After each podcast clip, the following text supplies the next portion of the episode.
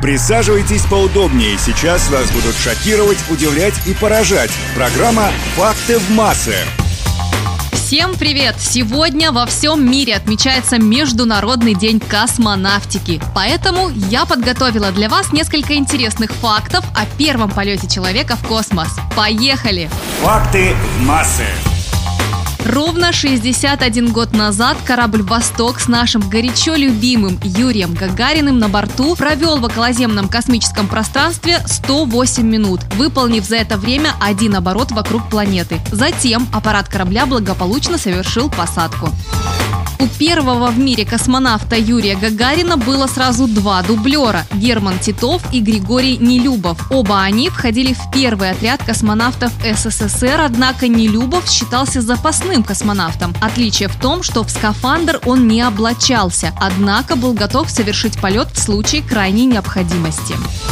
За два дня до полета в космос Юрий Гагарин написал прощальное письмо своей жене Валентине и детям на случай, если в полете произойдет непредвиденная ситуация. Юрий Гагарин рассказывал, что когда ездил в разные страны с визитами, он всегда возил с собой запасные пуговицы. Это было связано с тем, что при встрече поклонники старались не только потрогать его, обнять или расцеловать, но и прихватить что-нибудь на память. Пуговицы от мундира отрывали очень часто. Летом 1961 года Юрий Гагарин посетил Великобританию. Его даже пригласили на ланч с королевой Елизаветой II. И об этой встрече до сих пор ходят легенды. Существует три версии того, как прошла встреча.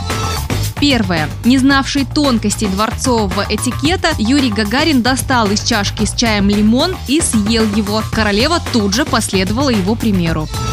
Вторая версия. Растерявшись от обилия столовых приборов, Юрий Гагарин сказал, что родился в деревне и привык все есть ложкой. Королева сказала, что тоже путается в ложках и вилках и предложила собравшимся последовать примеру космонавта.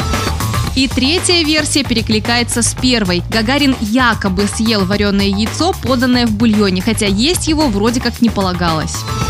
И последнее. Всего в мире установлено более 250 официальных памятников и бюстов Юрия Гагарина и, скорее всего, десятки неофициальных.